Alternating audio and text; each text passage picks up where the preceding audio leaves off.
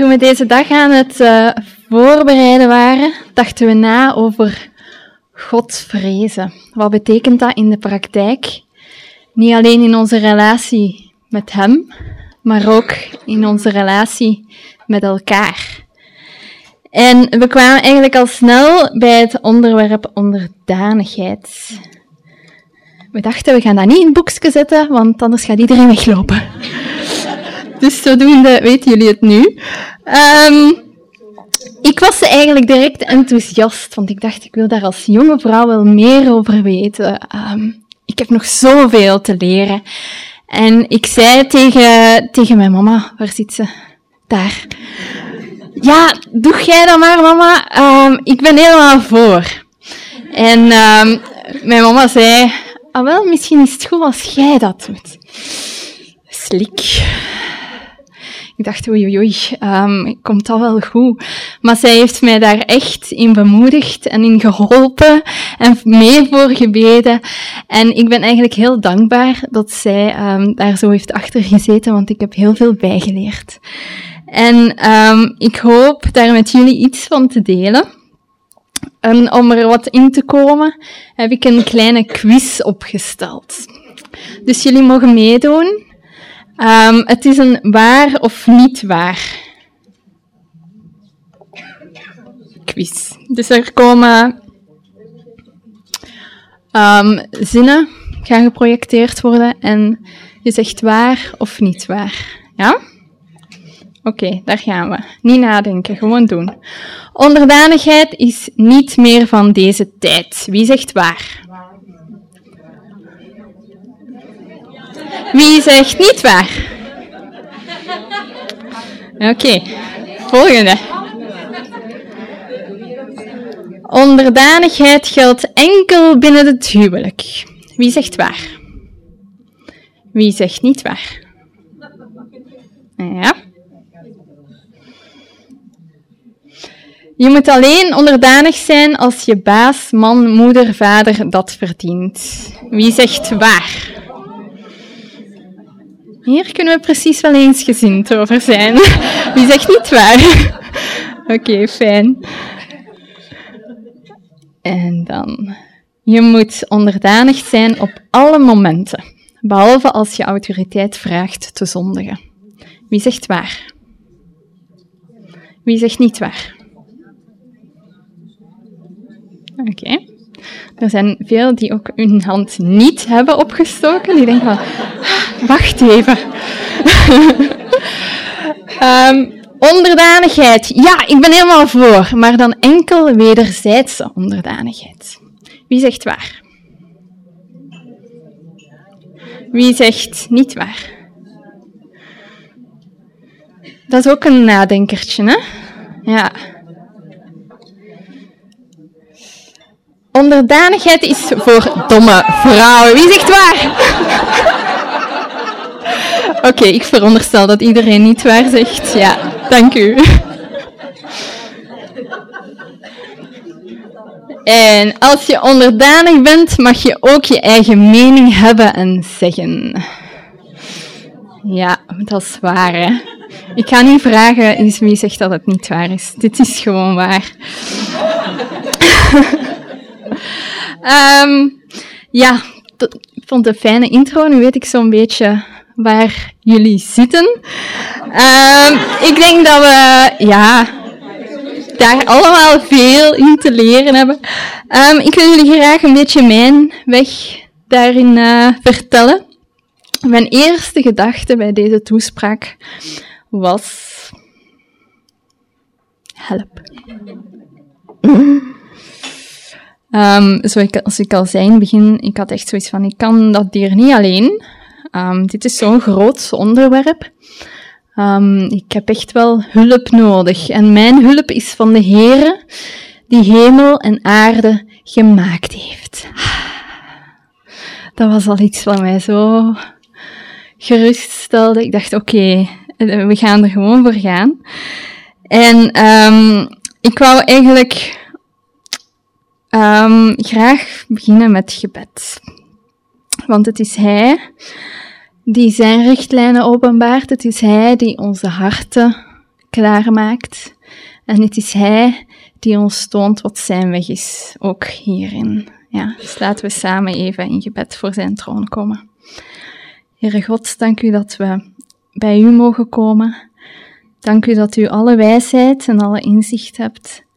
En dat u ook dat in ons hart legt. En ik wil u vragen om ieder van ons uh, wijsheid te geven en inzicht in uh, ja, die onderdanigheid waar we het over gaan hebben. Wilt u ons tonen wat uw weg is en hoe ieder van ons dat in zijn persoonlijk leven ook kan toepassen. Amen. Um, ik heb niet alleen gevraagd om aan God om mij te helpen, maar ik heb ook enkele jongere en oudere vrouwen gevraagd om mij te helpen. Um, ik heb een, een mail gestuurd en ik heb gevraagd: willen jullie in één zin omschrijven wat onderdanigheid voor jullie is? Een hele moeilijke opdracht. Ik kreeg van iedereen een mail terug: Joke, wat vraagt je mij nu? In één zin. Ze hebben het allemaal geweldig gedaan. Ze hebben allemaal mooie definities doorgestuurd en ik wil die met u delen. Want alles samen geeft het een hele mooie puzzel. En ik heb er zelf um, veel van geleerd. Um, we gaan eens kijken naar de eerste. Onderdanigheid is gehoorzaamheid. Ten eerste aan God, onze schepper, maar ook aan onze supervisors. Als we opdrachten krijgen, of we het nu leuk vinden of niet, God vraagt van ons dat we dat in alle onderdanigheid uitvoeren. Deze vond ik een hele mooie om mee te beginnen. Het spreekt over gehoorzaamheid aan de schepper. En dat bracht mij naar Efeze 2, vers 10. Veerle, zou jij die even willen voorlezen voor ons? Wacht, we gaan hem ook nog opzoeken, dus nog even wachten. Efeze 2, vers 10.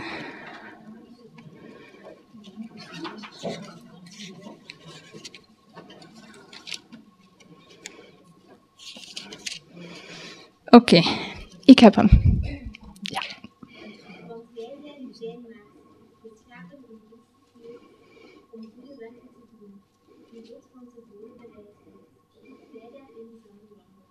Ja. Hier staat het mooi, hè? God is onze schepper, wij zijn zijn maaksel. Hij heeft ons gemaakt in Christus Jezus om te doen wat hij ons zegt dat wij moeten doen. Dat spreekt over die gehoorzaamheid, gehoorzaamheid aan hem. De vrouw van deze quote spreekt ook over supervisors. Dan moest ik even nadenken, of wie zijn dat nu eigenlijk? En um, wat zegt God daarover? Waar vind ik die supervisors terug in de Bijbel? We beginnen bij Colossense 2, vers 10. Um, Wilma.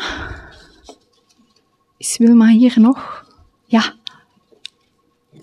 Kan je recht staan, dan kunnen we het allemaal goed horen.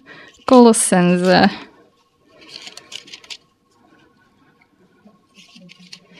2, vers 10. Ja. En u bent volmaakt geworden in hem, die het hoofd is van iedere overheid en macht. Ja. Het gaat hier over hem, over God, die het hoofd is van iedere overheid en van elke macht die je maar kan indenken. God staat daar helemaal boven. Ik denk dat dat een supervisor is. Wat denken jullie? Ik ben voor. Hij is het hoofd van alle overheid en macht. Dan kom ik bij Romeinen 13, vers 1. Romeinen, Romeinen. U mag gerust meebladeren in uw Bijbel. Romeinen 13, vers 1. Iedereen moet het gezag van de overheid erkennen, want er Ja. is geen gezag dat niet van God komt. Ook het huidige gezag is door God ingesteld. Ja, het gaat hier in dit stukje. Bij mij staat erboven de overheid, de overheid als dienares van God. Dus de overheid die aangesteld is door God en ehm, die Hij heeft ingesteld zodat wij daaronder veilig ons ding kunnen doen. Ehm, en er staat even verder in vers 7 dat dat ook wat implicaties heeft. Hè. We moeten belasting betalen, ehm, ontzag geven, ehm, eer geven. Omdat God die overheid heeft ingesteld. En dan Hebreeën 13, vers 7.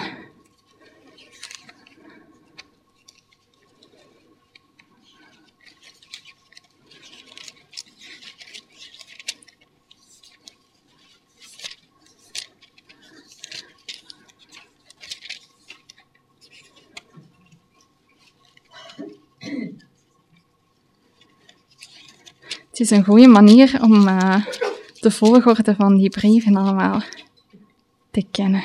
Ja, Linde, zou jij het willen lezen? Denk aan uw voorgangers die het woord van God tot u gesproken hebben.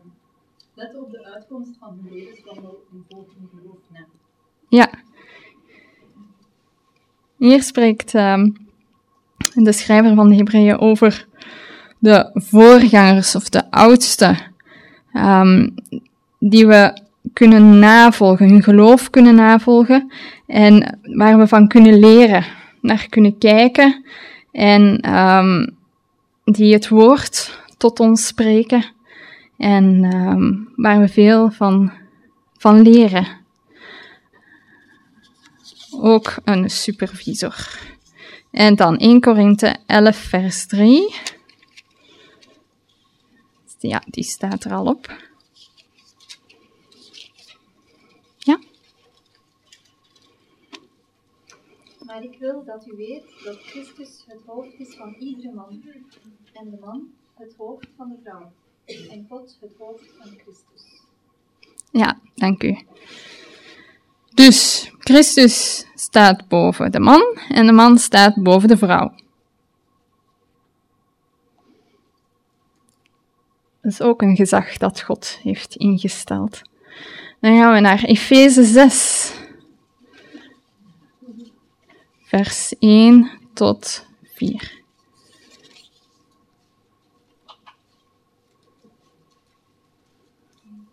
Ah, Anja, ja. Kinderen, wees je ouders gehoorzaam in de Heer, want dat is juist. Eer je vader en moeder, dat is het eerste gebod met een belofte, opdat het je goed gaat en je lang leeft op de aarde. En vaders, wek geen toorn bij je kinderen op, maar hen op in de onderwijzing en de van de. Ja, dank u. Dus kinderen horen blijkbaar hun ouders te gehoorzamen en zich onder het gezag van hun ouders te stellen. Als ik die, zo die teksten naast elkaar zie, dan denk ik, goh, blijkbaar is onderdanigheid iets van alle dag. We komen het elke dag tegen. Um, we hebben de overheid die boven ons staat en ons wetten op, oplegt. We hebben op het werk een baas en dan moet je doen wat hij van je vraagt. Kinderen horen naar hun ouders te luisteren. Um, het is uh, in alle relaties en in alle, alle relaties en in elke omstandigheden is er wel iets van structuur waar wij ons in bevinden. En ik heb, ik heb eens aan een vriendin van mij gevraagd om iets kort te schrijven over onderdanigheid, wat dat voor haar is als alleenstaande. En ik ga eens even voorlezen. Als alleenstaande vrouw ben ook ik geroepen om onderdanig te zijn. Ik kan deze roeping vormgeven in de gemeente en op mijn werk. Dit betekent dat ik erover waak de bevoegdheden van mijn baas en gemeenteleiders te respecteren. Ik zoek naar manieren om mijn leider te ondersteunen in de doelen die hij wil bereiken met zijn team, ook als ik het niet eens ben met zijn visie. Waar ik van nature geneigd ben wel eens niet eens discussies aan te gaan en daarbij gelijkgezinde collega's te betrekken, mag ik leren om te zwijgen of vragen te stellen die mij helpen de visie van mijn leider beter te begrijpen. Het betekent ook dat ik er naar streef geen deel te hebben aan eender welke vorm van kwaadsprekerij. Dus blijkbaar is het niet alleen voor vrouwen die getrouwd zijn. Ik zelf ben getrouwd en vele dingen die dat ik ga vertellen is vanuit mijn kader, vanuit mijn huwelijk. Maar het is ook iets voor alleenstaande. Dus de dingen die ik zeg, kan jij vertalen naar jouw eigen um, situatie. De volgende quote.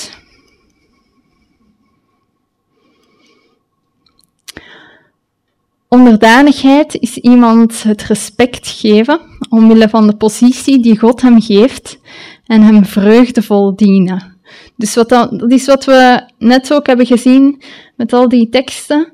Um, er is iemand die een positie krijgt van God en dat vraagt respect. En ook um, ja, vraagt dat, dat die persoon dan vreugdevol gediend wordt. De volgende quote sluit daarbij aan, dus ik ga die gewoon achter elkaar zetten. Dit gaat mis, want het is niet de bedoeling dat alle teksten worden getoond, maar goed, ik ga het zo laten. Onderdanigheid is gehoorzaam zijn ten eerste aan God. Wacht. Ah, goed dat jullie het zeggen. Ik heb gewoon op het verkeerde knopje geduwd. Ik ben dochter van. uh, Oké, nu gaat het lukken. Voilà. Zo. Onderdanigheid is onvoorwaardelijke liefde en respect tonen voor mijn man vanuit een zachtmoedige en stille geest niet omdat mijn man dit wel of niet zou verdienen, maar omdat onze alwetende en goede God ons deze bijzondere plaats gegeven heeft. Dus deze vrouw heeft het ook weer over de plaats die dat um, haar man krijgt en die dat zij ook krijgt um, um, door, door God. En ze schrijft er ook bij een zachtmoedige en stille geest, dat deed bij mij direct een belletje rinkelen. Bij jullie misschien ook. Waar staat dat? Ja, 1 Petrus 3. We gaan daar eens even naartoe. En Wilma, zou jij dat willen voorlezen?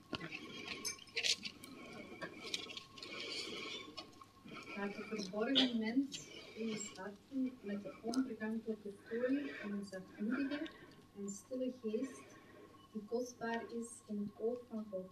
Want al dus voelden zich God door heilige vrouwen die hoopten op God, onderdanig aan haar mannen, zoals Sarah Abraham gehoorzaamde en een heer noemde, en haar dochters zijt gij, als gij goed doet en u geen schrik laat aanjagen. Ja. Ik vond dit een, een heel geruststellend vers. Zo van, ik ben niet alleen. Um, er zijn vrouwen die ons zijn voorgegaan, zoals Sarah, die Abraham gehoorzaamde en hem Heer noemde. En um, zij was daarin een voorbeeld hè, om een sieraad te hebben van um, een zachtmoedige en stille geest. Ik vind dat heel mooi klinken, maar wat is dat dan eigenlijk? er zijn een aantal andere vrouwen die daar wat meer over hebben geschreven. Onderdanigheid is met dankbaarheid bijsturing verwelkomen en het laatste woord aan de ander geven. Ik vind dat een hele uitdaging. Maar wel een mooie om vast te houden. Um, in Spreuken 19, vers 20 staat er Bijvoorbeeld, luister naar raad en neem vermaning aan, opdat u uiteindelijk wijs wordt. Hè? Dus die terechtwijzing, in ons hart geeft dat zoiets van, ik heb gelijk en ik wil er niet naar luisteren, maar de Bijbel zegt, luister er eerst naar. En als het terecht is, neem het dan ook aan. Opdat jij uiteindelijk wijs wordt. Het, het vormt ons. Ehm, en er staat ook bij, geef het laatste woord aan de ander. Dan dacht ik aan Filippenzen. De spreuken heb ik net uh, zelf gezegd. Filippenzen 2, vers 3 tot 4.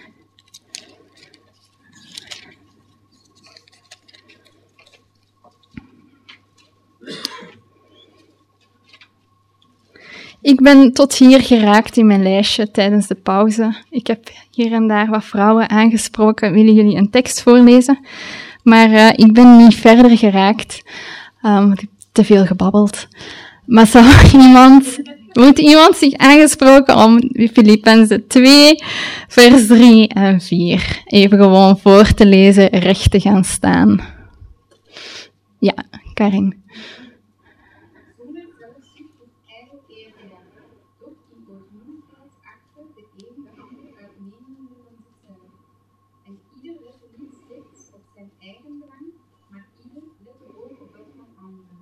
Ja. Doe niets uit eigen belang. Laat in nederigheid de een de ander voortreffelijker achten dan zichzelf.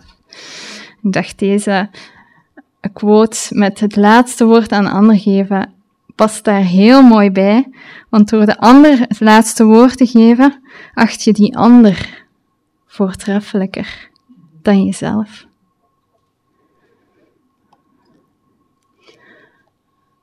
De volgende definitie. Onderdanigheid is een hartsgesteldheid. Dan gaan we naar 1 Korinthe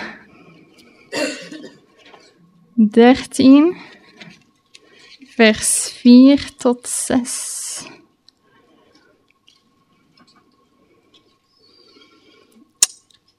Wie zou het willen lezen? Ja. De liefde is geduldig. Zij is vriendelijk. De liefde is niet jaloers. De liefde pronkt niet. Zij doet niet gewichtig. Zij handelt niet ongepast. Zij zoekt niet haar eigen belang. Zij wordt niet verbitterd. Zij denkt geen kwaad. Zij verblijft, verblijft zich niet over de ongerechtigheid, maar verheugt zich over de waarheid. Ja, ik vind het een hele mooie passage. Um, ik heb eens elk regeltje um, apart gezet en daarover nagedacht. Liefde is geduldig. En dan dacht ik, ben ik, ben ik geduldig? Kan ik geduldig blijven als mijn plannen verhinderd worden of als er iets tussenkomt? De liefde is vriendelijk. Kan ik vriendelijk blijven ook als mijn kinderen het huis rondkrossen, ik eten aan het maken ben en ondertussen mijn man iets vraagt. Kan ik dan vriendelijk blijven? Kan mijn stem vriendelijk blijven klinken als ik zelf geïrriteerd ben? De liefde is niet jaloers. Kan ik blij zijn als mijn man zijn tijd en zijn energie ook eens in iets anders steekt dan in mij? De liefde pronkt niet. De liefde schept niet op. Laat ik de dingen beter lijken dan ze zijn, of zeg ik het echt zoals het is? De liefde doet niet gewichtig. Een gewichtig hart is gevuld met arrogantie of eigendunk. Je denkt alleen maar aan jezelf. Kan ik daarentegen nederig zijn aandachtig naar de mening van mijn man luisteren. En eventueel het voor mogelijk houden dat ik het wel eens mis zou kunnen hebben.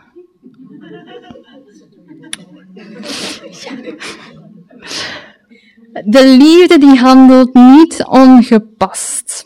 Kan ik op een goede manier handelen?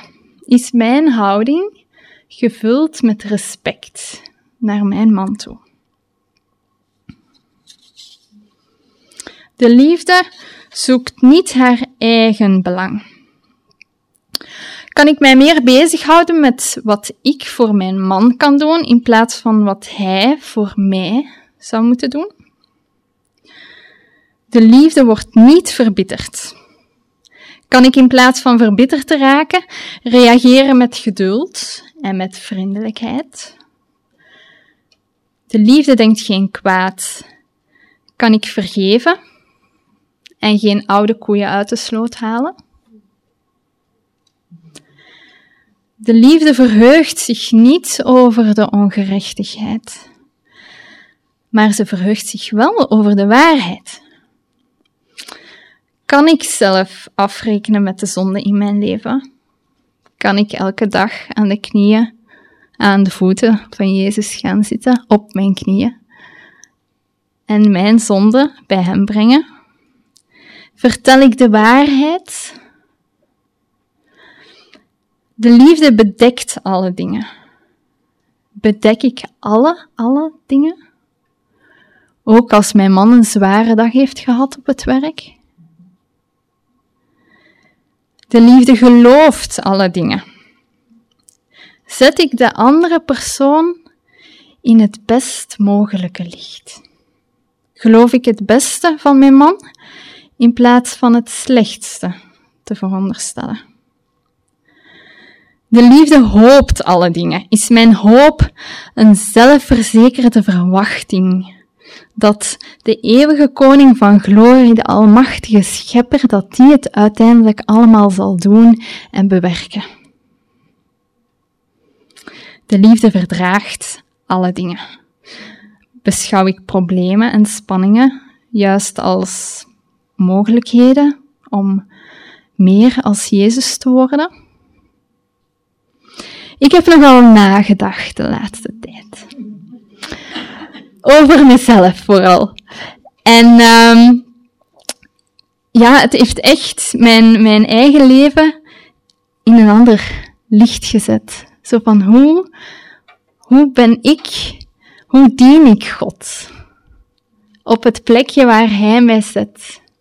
En hoe kan ik ervoor zorgen dat de mensen die dat God bij mij heeft gezet, dat die ook kunnen groeien en ook de mogelijkheden krijgen om meer en meer van Hem te leren kennen en ook meer en meer van Hem te zien in mijn leven. En ik, ik begon echt te beseffen wat een grote, wonderlijke taak dat God ons geeft als vrouwen in ons gezin, maar ook op ons werk, op elke plek waar wij zijn in de gemeente Maar, maar, maar, maar. De volgende. Onderdanigheid is proberen te doen wat de Heere van mij verlangt. In hoever ik tegemoet kan komen naar mijn man toe, is het verstandig is het realistisch, sorry. En goed om in alles ja te zeggen? Of is het niet beter om in overleg te gaan met elkaar en samen een beslissing te nemen? Onderdanigheid is proberen. Dat viel mij echt op, dit woordje proberen. Het is blijkbaar niet zo gemakkelijk en heel dat lijstje van de liefde is, wat ik net heb voorgelezen, bij mij lukt dat niet altijd. Ik doe mijn best, maar het is niet gemakkelijk. En dat is voor ons allemaal zo. Spreuken 3, vers 5 en 6 zegt daar ook iets over. Dat kennen we allemaal van buiten, dus we gaan dat niet opzoeken. Vertrouw op de Heer met uw ganse hart en steun op uw eigen inzicht niet. Ken hem in al uw wegen, dan zal hij uw paden recht maken. Ja, gelukkig maar, hè? Dat hij dat doet. We moeten hem erin vertrouwen en hem kennen. En dan zal hij onze paden recht maken. Hij zal ons helpen. Zacharia 4, vers 6 sluit daar ook mooi bij aan.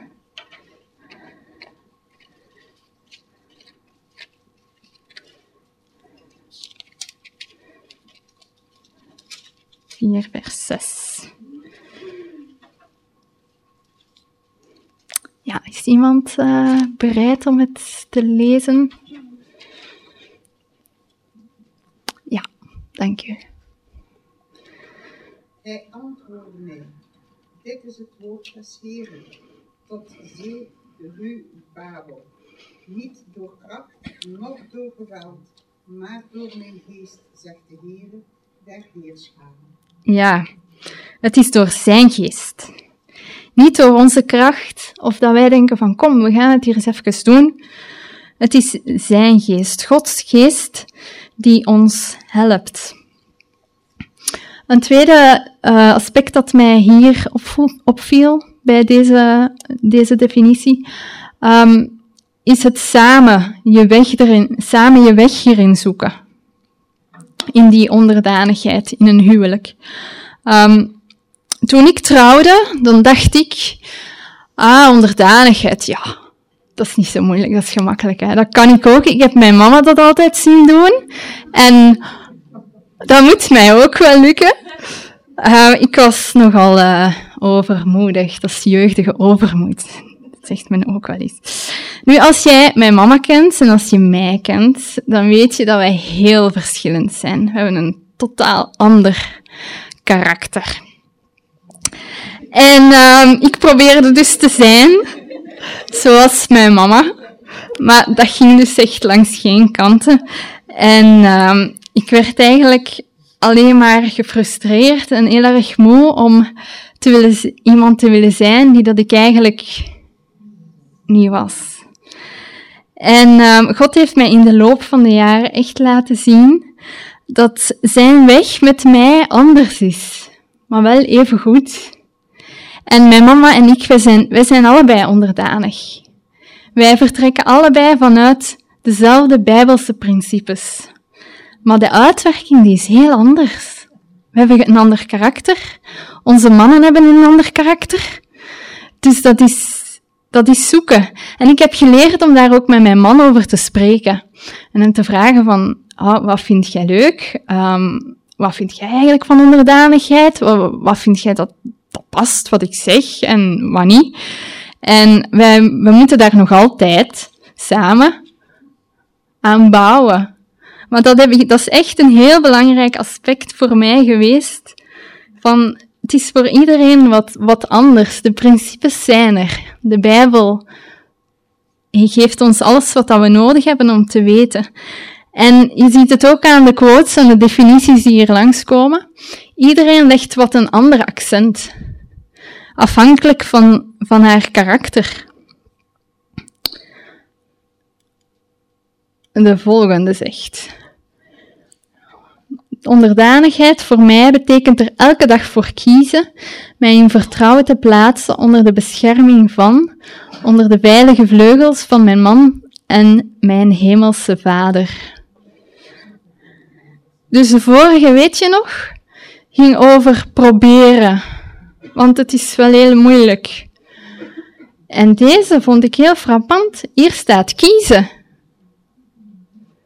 We kunnen er precies dus ook voor kiezen. En dat deed mij dan ook terugdenken aan 1 Petrus 3, vers 6. Dat hebben we daar straks ook al gelezen. Sarah gehoorzaamde Abraham. Zij koos daarvoor. Zij deed goed. En zo kunnen wij ook daarvoor kiezen. En gelukkig zijn we niet alleen. Kijk eens hier. Onderdanigheid is het onder. Sorry, het is een beetje moeilijk om te lezen.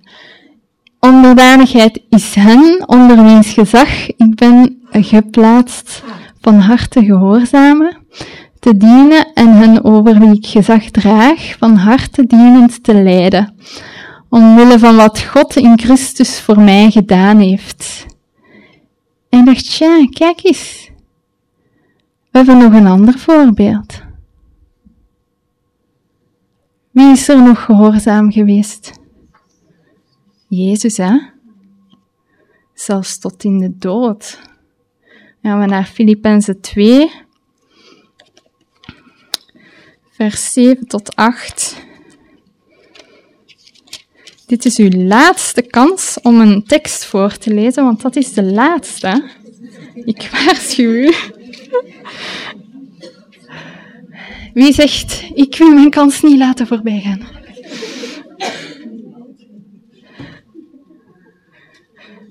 Niemand? Ja, dank u.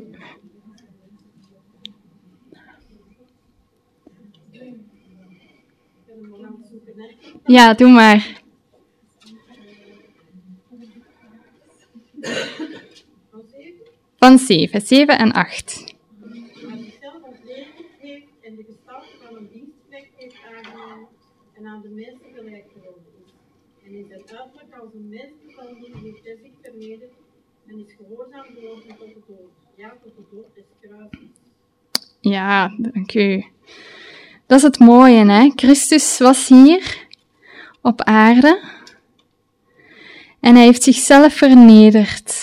en is gehoorzaam geworden. Hij heeft zijn vader gehoorzaamd tot de dood. Weet u nog het lied dat we net hebben gezongen voor de toespraak? Verscheurd door angst en verdriet, maar toch zei hij, uw wil geschied. Hij deed wat de vader vroeg. En hij weet ook wat het voor ons is. Betekent om gehoorzaam te zijn. Hij leeft mee. En als we er moeite mee hebben, kunnen we altijd naar hem toe gaan. En hij helpt, hij geeft kracht. Um, het boek van deze dag, De Godvrezende Vrouw. Ik weet niet of je het al hebt zien liggen. Het staat ook in het boekje. Deze. Sluit hier mooi bij aan bij wat we nu hebben gezegd. Um, de quiz in het begin, weet u nog? Allemaal dingen die hier, hierin worden behandeld. Waar een bijbels antwoord op wordt gegeven. En ook praktische uitwerking. Dus ik kan het zeker aanraden. Ik wil u even gewoon in vogelvlucht vertellen waar het over gaat. Het heet dus Godvrezend vrouw zijn van Martha Peace. Um, het is vooral gericht op onderdanigheid binnen het huwelijk. Er staan ook tips in als je getrouwd bent met een ongelovige man. Um, het is um, heel erg praktisch maar en vertrekt ook vanuit de schrift. Deel 1. Haar begrip fundamentele waarheden voor de Godvrezende vrouw. Dat is, er zijn vier delen. Het eerste deel is zowat uh, algemeen. De Godvrezende vrouw, wie zal haar vinden? Spreuken 31, dus wat, wat mama ook aanhaalde vanmorgen. Um, daar vertrekt ze een beetje uit en ze vertelt ook haar eigen verhaal daarin. Hoofdstuk 2 gaat over Gods beschermde autoriteit, over wat vrouwen moeten weten over God en over zijn autoriteit. Derde gaat over zonde, hoe je ermee moet omgaan. Relaties uh, gaat over wat Gods norm is voor menselijke relaties. Huwelijk. God gebruikt jou en je man om jou en zijn zonde te laten zien en ermee af te rekenen. Haar rol, de glorie van haar man zijn. En hier geeft ze ook heel veel praktische tips hoe dat kan. Deel 2 gaat over haar verantwoordelijkheid. Komt ietske, wordt iets persoonlijker. Christus haar hart. Waar gaat je hart naar uit? Wat zijn je afgoden? Dit hoofdstuk heeft mij heel erg geholpen om mij te laten zien waar mijn hart mee bezig is. Waar ga ik naartoe als ik moe ben? Of als ik het niet meer zie zitten, ga ik dan direct naar de Heer Jezus? Waar ben ik mee bezig? Wat zijn, wat zijn mijn afgoden? Wat zit er in mijn hart?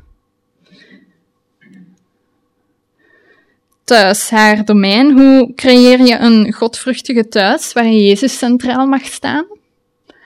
En waar je kinderen en je man zien dat God centraal staat? Hoe kan je vriendelijk, barmhartig en vergevingsgezind worden? Liefde. Respect. Blijkbaar heel belangrijk binnen het huwelijk. Hoe toon je respect aan je man? Intimiteit gaat over fysieke intimiteit en seksuele relatie binnen het huwelijk. Dan onderdanigheid legt een link tussen onderdanigheid en vreugde. Dus daar hadden we daar straks ook een definitie van. Hè? Van hoe dat je dan vreugdevol kan dienen. Er is dus een link. Als je dat wilt weten, moet je dat boek lezen. En dan deel 3. Haar onderdanigheid, vervulling van de godvrezende vrouw. Bijbelse onderdanigheid, de basis van haar bescherming, gaat over vijf Bijbelse principes met betrekking tot de onderdanigheid van de vrouw en haar man. Gods voorziening legt acht middelen uit waarmee God de onderdanige vrouw beschermt als haar man tegen haar of anderen zondigt. Christus eren. Wat motiveert je om onderdanig te zijn? Want het is voor niemand gemakkelijk. Communicatie, de controle over haar tong, daar moet ik geen uitleg over geven. Conflict. Hoe los je conflict op? Deel 4, haar zorgen. Zonder problemen van de godvrezende vrouw. Dit gaat eigenlijk vooral over emoties. Um, hoe ga je daarmee om? Wat zegt God erover? En wat kan je doen? Het gaat over boosheid, angst, eenzaamheid en verdriet. Voilà, dat zijn de vier delen. Ligt vandaag op de boekentafel. Onderdanigheid. Haar leven toont respect voor God die ontzagwekkend hoog verheven is en toch dichtbij wil zijn. Daar wil ik graag mee eindigen. Zullen we nog eindigen met, uh, met gebed? Dank u, heren, voor um, deze dag, dat we zo samen mogen zijn en samen mogen nadenken over de vrezen des Heren en wat dat betekent in ons uh, geestelijk leven, maar ook um, in onze relaties. Wilt u ieder van ons um, hierin leiden? Dank u dat u vandaag zo nabij bent. Amen.